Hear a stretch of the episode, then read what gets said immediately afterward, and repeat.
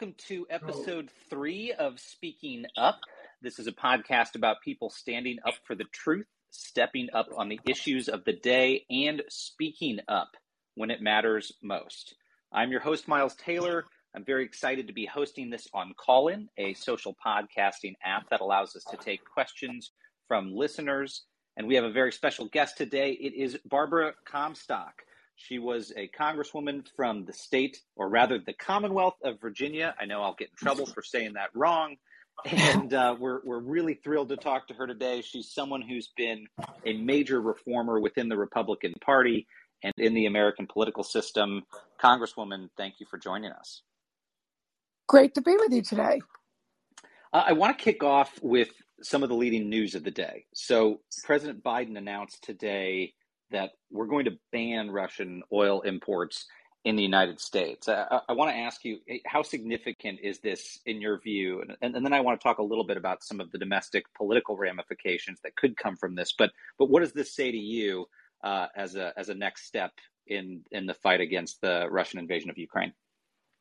Well, I think you've seen over the past few weeks, um, not just the American people, but the entire international community coming together in whatever ways we can uh, be helpful and, and, clearly standing with Ukraine, standing with President Zelensky, and standing up to Putin. So it's it's one more step. You know, I, there certainly needs to be more.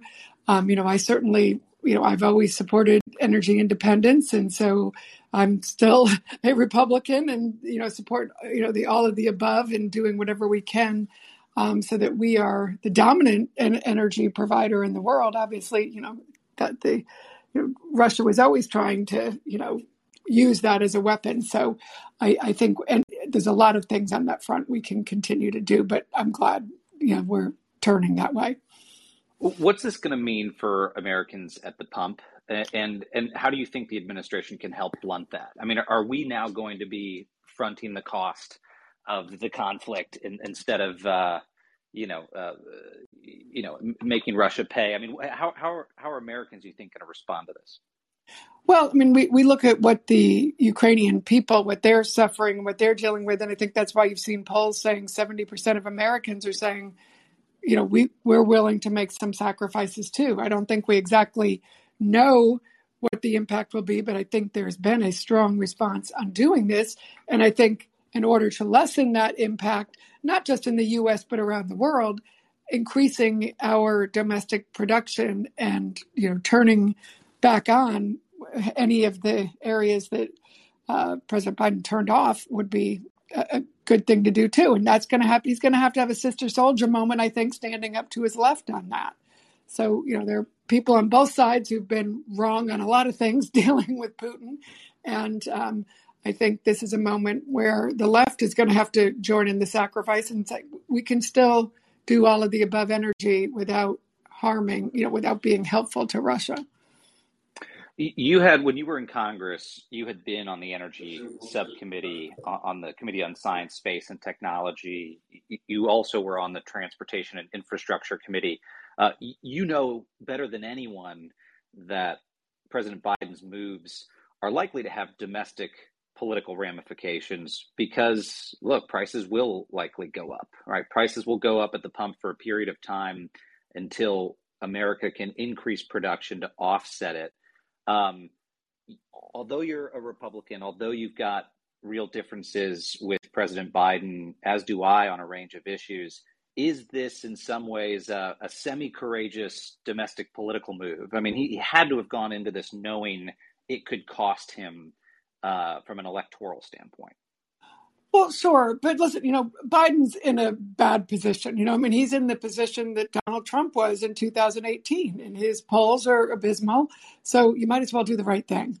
And so, uh, you know, good policy is good politics. So I, I, think this is the right thing to do, and I think there'll be more of those things that he's going to need to do to in terms of political impact, but right now, the urgency of the moment, and I think the um, sincerity and authenticity and the immediacy of Zelensky's appeals to us have really been what's turned around um, not just President Biden, but the entire European Union, Germany increasing their defense um, efforts. So all of these things are, I think, the people are leading and now the leaders are following.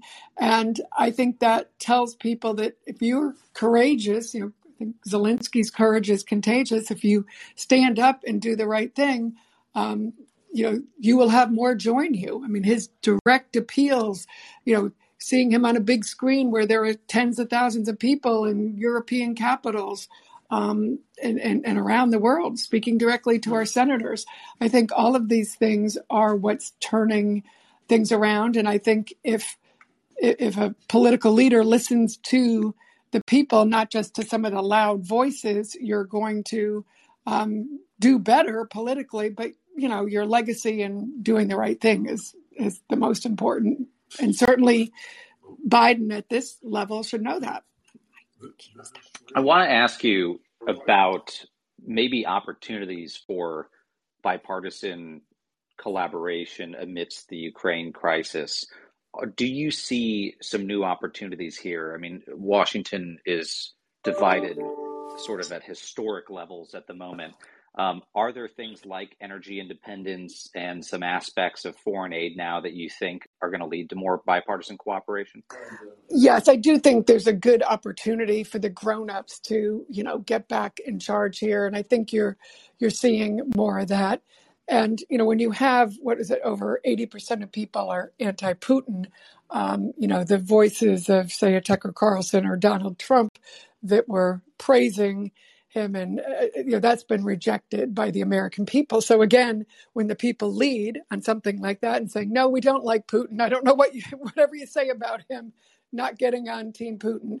And so this is where you know kind of particularly maybe some of those silent republicans who haven't really wanted to take on donald trump can really take on leadership on these issues in a way they maybe haven't done before and just move into that, what I really do think is good for the for the not just the party, but more importantly for the country, a post-Trump, post-pandemic world where we deal with crises um, in a you know in in a reality that you know that, that we're in now, not you know the sore loser land of, of Trump world.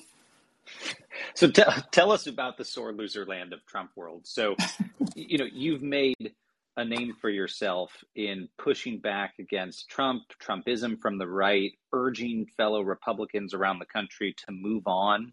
And and some are starting to listen. You know, there's a recent poll that showed that Trump's support among Republican primary voters is actually diminishing. Uh, you know, fewer and fewer of them want to see him as the leader of the party. Now, granted, a majority of Republicans still say they want Trump to be the leader of the party, but uh, that favorability has dropped 10 or 20 points from you know the high 70s down to the uh, mid to high 50s. Uh, what does that tell you? Do, you? do you think the party is starting to heed the warnings about Donald Trump? Is is there light at the end of the tunnel here? Yeah, well, I think there might be sort of a uh, intersection here of you know his strong policy moral need to do the right thing you know on the international level but also domestically uh, while you also see trump fading in legal trouble you know uh, bleeding the rnc for money. Um, you know his social media company so far being a bust. And a recognition that this is a guy who only got 47% in 2020, um, lost the popular vote twice, was twice impeached. And even if you think, hey, maybe he's only lost 10%, say, of the people who supported him in 2020, well, now you're down to 42%, and that's not a path to win. So I happen to think it's the wrong thing to do to support him, but it's also politically stupid. So even the people who might want to see, I mean, there is that group that says, hey, they just want to be in charge of a shrinking minority. I mean, that there is a reality that some of these people who are in very red districts, they never care if they're in the majority. They just, you know, want to be in charge of, you know, this shrinking pie that they would do. So um, that's a problem. But, you know, I think most Republicans in this sort of, you know, what Zelensky has done is put, I think, such a contrast to both Putin and Trump. Like, here's somebody who is, you know, just being authentic. Um, doing the morally right thing and saying, you know, let's get back to, you know, basics of what certainly I think, you know, when I think of Reagan and the Pope and Maggie Thatcher rallying for a cause, that's the mm-hmm. Republican Party I know. And I think in the post pandemic, post Trump world, we have the Pope here. We have the European Union, something that Trump didn't have. And we um, have uh, the American people. So that certainly would, you think, would get both Democrats and Republicans united to uh, do something about that. And so, and I do think you're going to start seeing uh, Trump supported candidates lose at the polls. I mean, the prominent ones so far that are trailing and look likely to continue to trail are, um, you know, David Perdue challenging Governor Kemp in Georgia. Um, and, you know, that looks like Governor Kemp is going to be fine in that primary.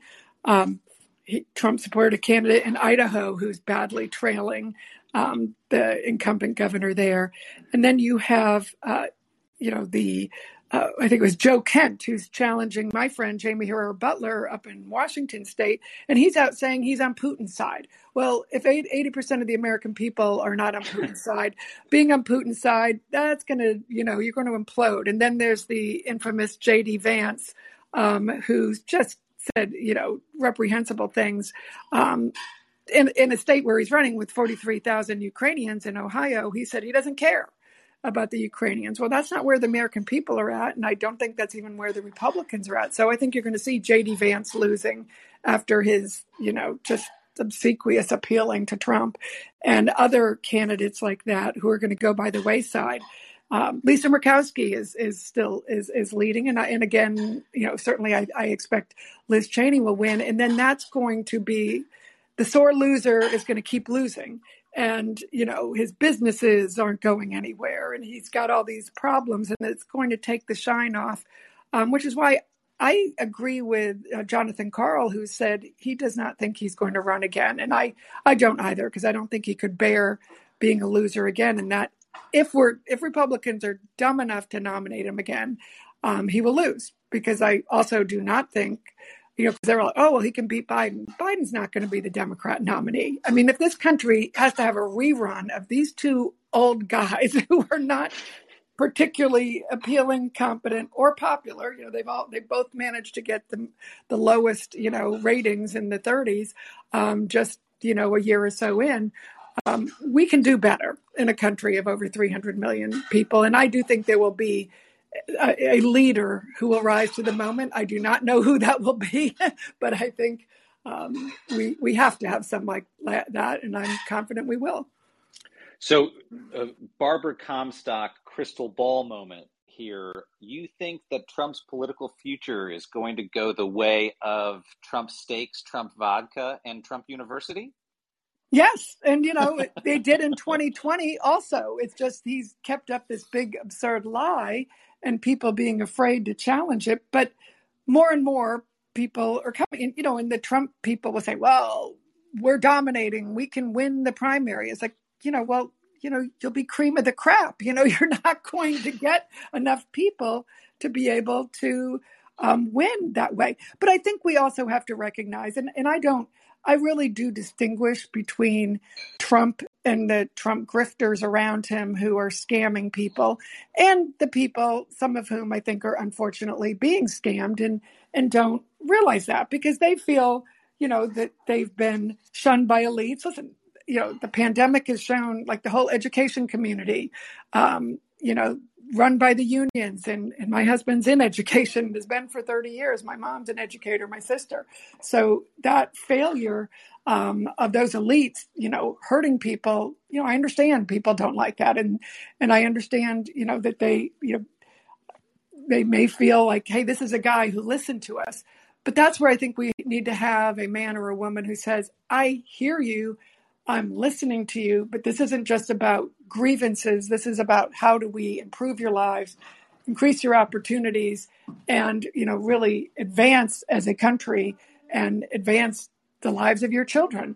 And I think you know in Virginia, I, I did support uh, Glenn Youngkin. I don't agree with him on everything, but I think he was appeal. You know, he said very clearly, "I want you know, pro Trumpers, I want anti Trumpers, I want independents and open minded Democrats. You know, I want everything in between. And he didn't make the election about Trump, he made it about education and parents, taxes and the economy. And I, I think that that post pandemic focus that we need to have in what is the new world, new ways to work, being more flexible, um, giving more control to parents, um, and working together and getting things done. You know, I mean, they removed the mask mandates in Virginia, and I, I supported masks, I support vaccines, but they came together and kind of said, okay, it's time we can take this off. And it was done on a bipartisan basis. And I give the governor credit for doing that. And I think, you know, now he's working on, um, you know, jobs issues, and that's good too. So I think they, we've already seen a path with candidates like Glenn, and I think there will be others who hey, we can still have good Republican conservative policy without having, you know, somebody who disrespects the Constitution, violated it according to his own Attorney General and many other um, staff. And you saw that up close and personal yourself. I certainly did. So, you know, this, you kept hoping, oh, he couldn't do anything else. And then he keeps going lower and lower and lower. And I think that the Putin praise was, you know, he keeps going digging lower in the basement. That's what he does. And I think more people see that and will slowly but surely leave. Well, Barbara, I always used to tell people um, the Trump administration is not nearly as bad as it looks on the outside. It's so much worse. Yes, I know, exactly. I know you saw that as well, and and it, it's sort of incredible that week over week, you know, and now years after this administration has ended, we're continuing to uncover still shocking and in some cases not so shocking developments. Um, you know, you you mentioned one of them uh, this week. It got a lot of attention. You, you've called out Trump's final chief of staff, Mark Meadows, for what appears to have been voter fraud. Can you walk us through that for people who haven't seen that news story? It's sort of breathtaking hypocrisy and and says everything you need to know about yes uh, and, and yeah and just you know I, I was point out you know, just the the allegations and the story by the new yorker which looks fairly detailed and then the washington post i think this morning did um, additional digging into it and the facts um, indicate that Mark Meadows registered to vote someplace in North Carolina that, according to the records that we reviewed, you know, that the press reviewed, that he never lived, and they and he is not responding to it, nor is his lawyer or his spokesperson. So that certainly is damning, also. So I think, you know, oftentimes, you know, and when you go back and you look, um, which I had looked at a few of the um, statements that he made, you know, about uh, absentee voting and all. And he's saying, you know, oh, you know, there's not enough checks on it and things like this. Well, in North Carolina, apparently you can register to vote absentee, and then he voted absentee. And I think one of the reports indicated that the handwriting on both his and his wife's application were the same. So I think there's a lot of things here that certainly are deserving of investigation. I think if any Democrat or uh, you know any member of of of Biden's family had done any of this, I, I, I think it would be full time Fox News. Um, so I, I, certainly think that is something worthy of, of invest, further investigation and I guess perhaps federal. Um, and, uh, you know, certainly I would hope after uh, the referral that was sent over from Congress on his contempt for not cooperating on the investigation that, um, you know, that we will see the kind of action from the Justice Department that we've already seen with Steve Bannon. Um, because I think people want to see accountability. And I think that's always been a Republican principle accountability, rule of law. I mean, in my lifetime, I, you know, I've lived through four impeachments now just in my lifetime. I've supported them all. And because I feel like, you know, it's, you have to have the rule of law and accountability. And even if it's your team that does something wrong. I mean, when I was in Congress, when one of my team members you know, that when there were serious allegations of sexual harassment, whether it was Democrat or Republican, I called for them to resign. And I think we have to get back to that. And that, mean, that was what Howard Baker, whose firm I now work at, Baker Donelson, that was you know, the risk that he took back during Watergate. You know, what did the president know? When did he know it? And if he did something wrong, whether you're Democrat or Republican, you stand up and take that on. And I watched that as a little kid, watched those hearings. I knew Fred Thompson, the guy who actually came up with that line, uh, who was a senator. And, you know, Howard Baker was a hero there. And I hope we'll see more like that in the future. Well, you hit on a, a, crucial theme here, which is that the adults in the room, many of them seem to have disappeared, and uh, and worse than that, they uh, a lot of them seem like little kids in, in big people clothes. Um, you know, if this was a Hollywood TV show, you couldn't even make some of this up. I mean, the fact that Donald Trump, the sorest of sore losers, in your words, uh, claimed that the election was stolen there was no evidence the election was stolen. There was no evidence of widespread voter fraud. But he had a chief of staff who himself appears to have committed voter fraud to support Donald Trump. I mean, it's it's so thick with irony. It would be absurd if you pitched this. No, you, you can't. They would say that's too ridiculous. Yeah, no. Yesterday, I was at a lovely, beautiful funeral service for my friend Ken Duberstein, who was Reagan's last chief of staff, and what a contrast. And Judge Mike Luttig, who was the you know lawyer, the judge who um, advised Mike Pence that no, you cannot do what the president is asking you, and and did weigh in on that and has further discussed that. He was giving his remarks, about, which actually I think. Um, uh, Axios or somebody today had up online the beautiful remarks he made about Ken, and it was really, you know, talking about the values that we all shared on you know integrity and you know and accountability and working together with people. And there were you know both uh, former republican and democrat chiefs of staff who were there.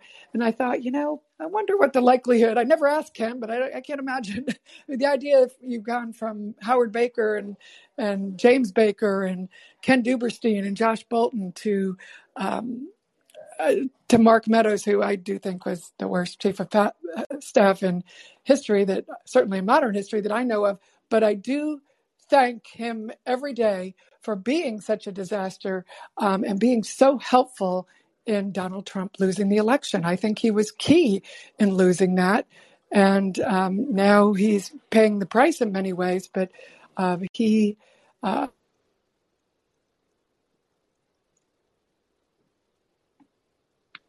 wasn't very good as a chief of staff from people both in and outside that I talked to, and and now you're seeing his post career not go so hot either. Well, uh, that, that's absolutely right, and uh, you know, um, you know, God rest uh, Ken Duberstein's soul, as you noted, uh, former Reagan chief of staff.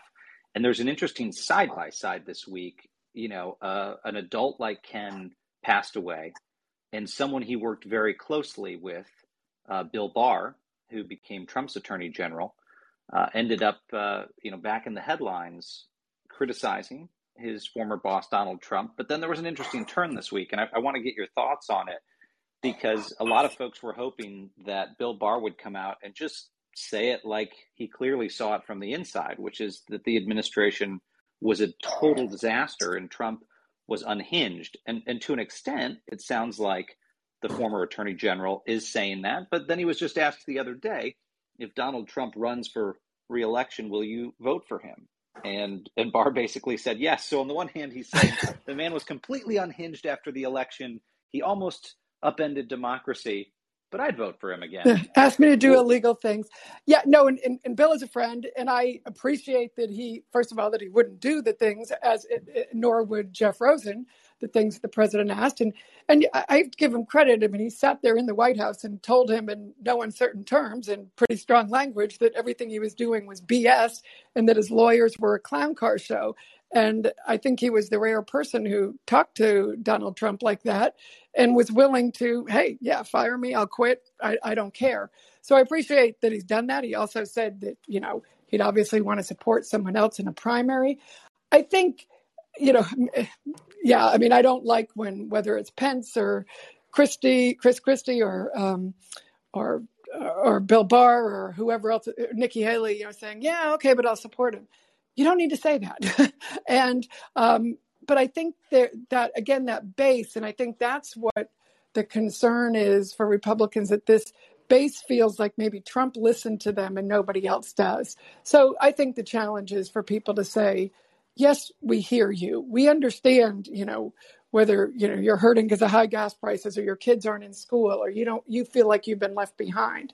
We are the party for you too. And you don't have to have someone who is just surly and unpleasant. Like you might like that, that he's kicking around your opponents, but what does that get you at the end of the day? So, you know, I, I think that certainly is a challenge, but I would point out for people who think, oh, gee, only Donald Trump can do that. In Virginia, in the reddest parts of Virginia, Southwest Virginia, coal country, Glenn Youngkin got higher numbers than Trump did, percentage wise, because I think he got more women votes, would be, I, I think, is the analysis there. But he did do better there.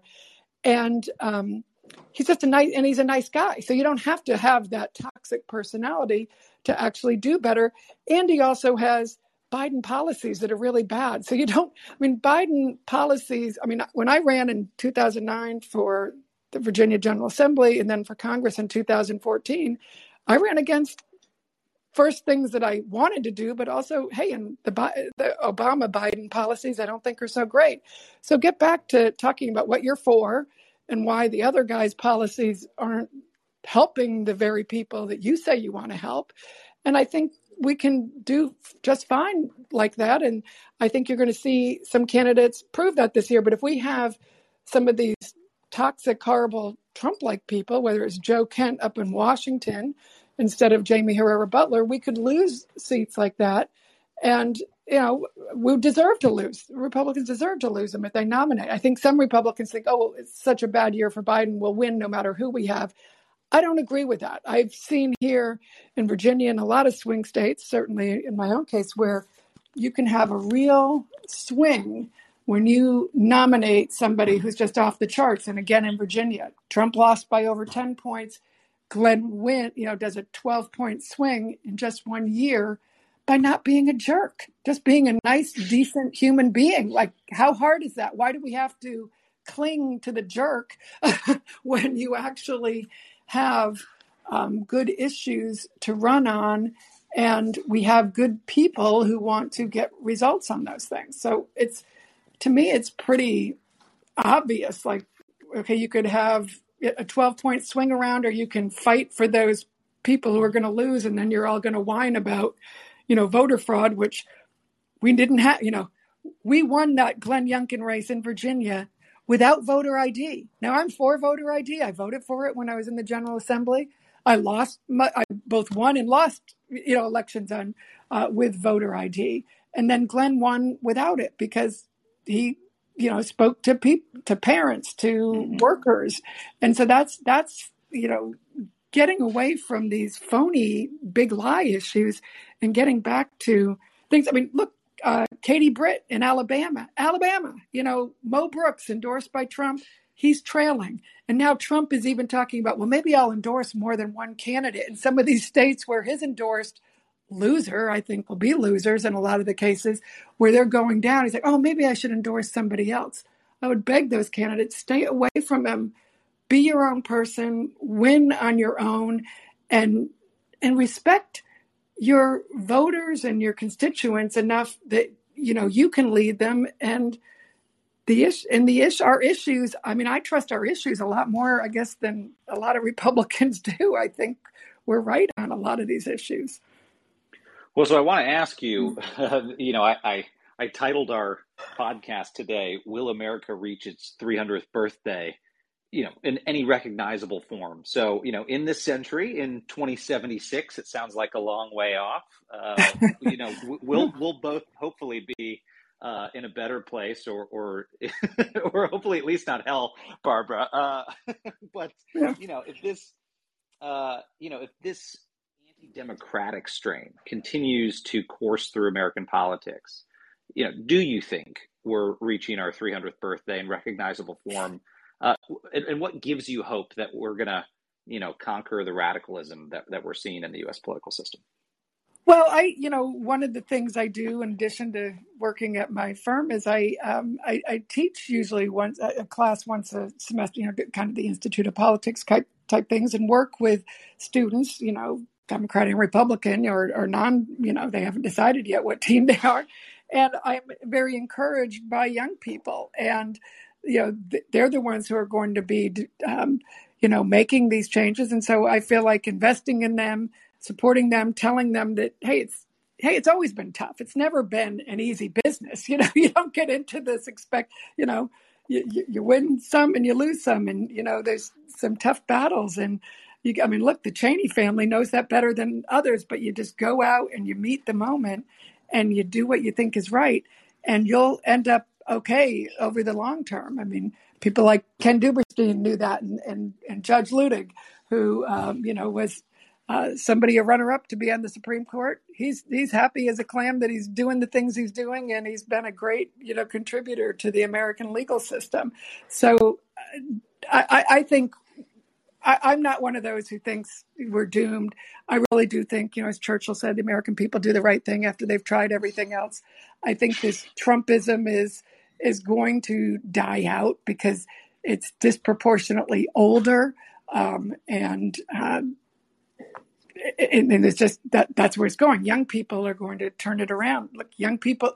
That's why Zelensky, I think, is beating Putin and Trump at their own game because he's he's living the reality show that they just pretend to be in. You know, he's actually standing up and and being pro freedom and pro rule of law and and pro you know our NATO and alliances. And so this is the kind of thing that you know people respond to a leader like this. And so I think we have a moment here where those who can join that cause will be inspiring to not just to young people, but to everybody. So no, I'm I'm very confident that the system that our founders put in place, that you know we've always tried to make better, uh, will continue uh, to be I mean, look how we dealt with you know the pandemic, even with all the fighting and everything going there. That we got a vaccine that quickly, and our scientific community leads the world, and we're still leading the world on those things.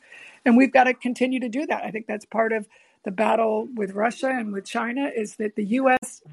If, if a world where the U.S. isn't the dominant economic and military force is a dangerous world, and I, I think we're going to see more of our leaders out speaking to that and will get supported. Well, one final question for you, Congresswoman, and that would be uh, you're a big supporter of Liz Cheney. Uh, you know, you talk about Zelensky. This is someone else who's shown political courage.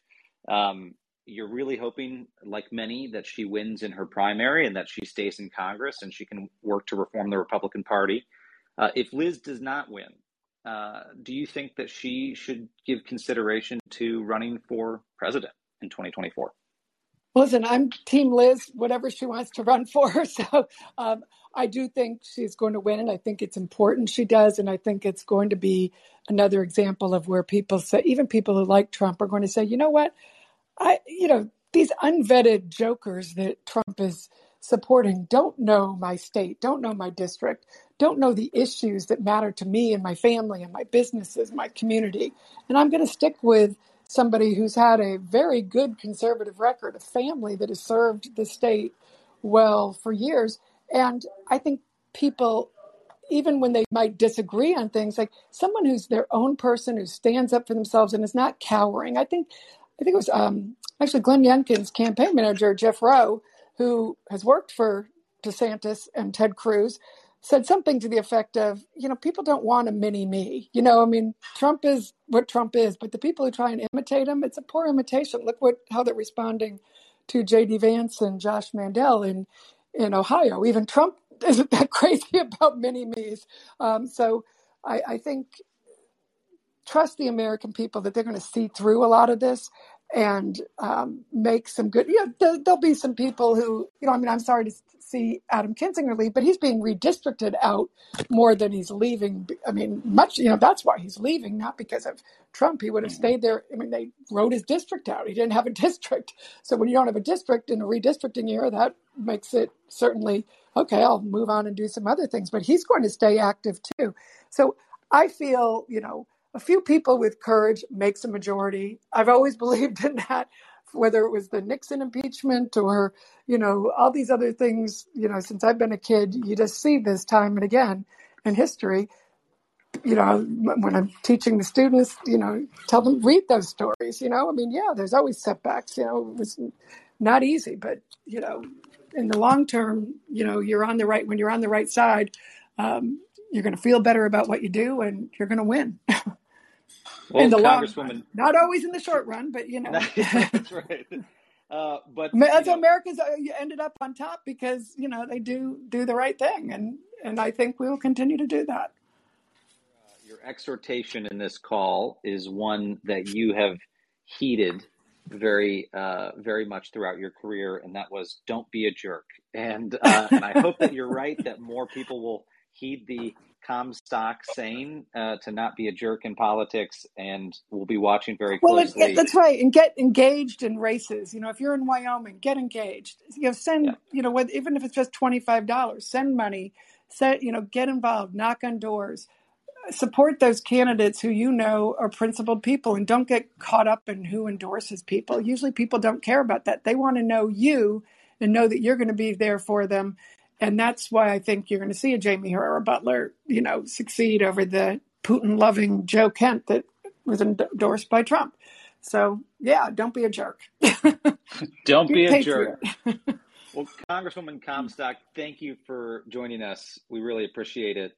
And uh, thank you for your political courage, especially in these recent years.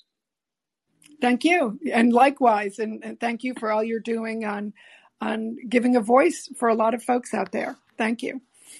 Well, we appreciate everyone for listening in. Uh, stay tuned next week. We'll have more uh, very interesting leaders like Barbara Comstock joining us to speak, and we'll be in touch soon. Thanks so much, everyone.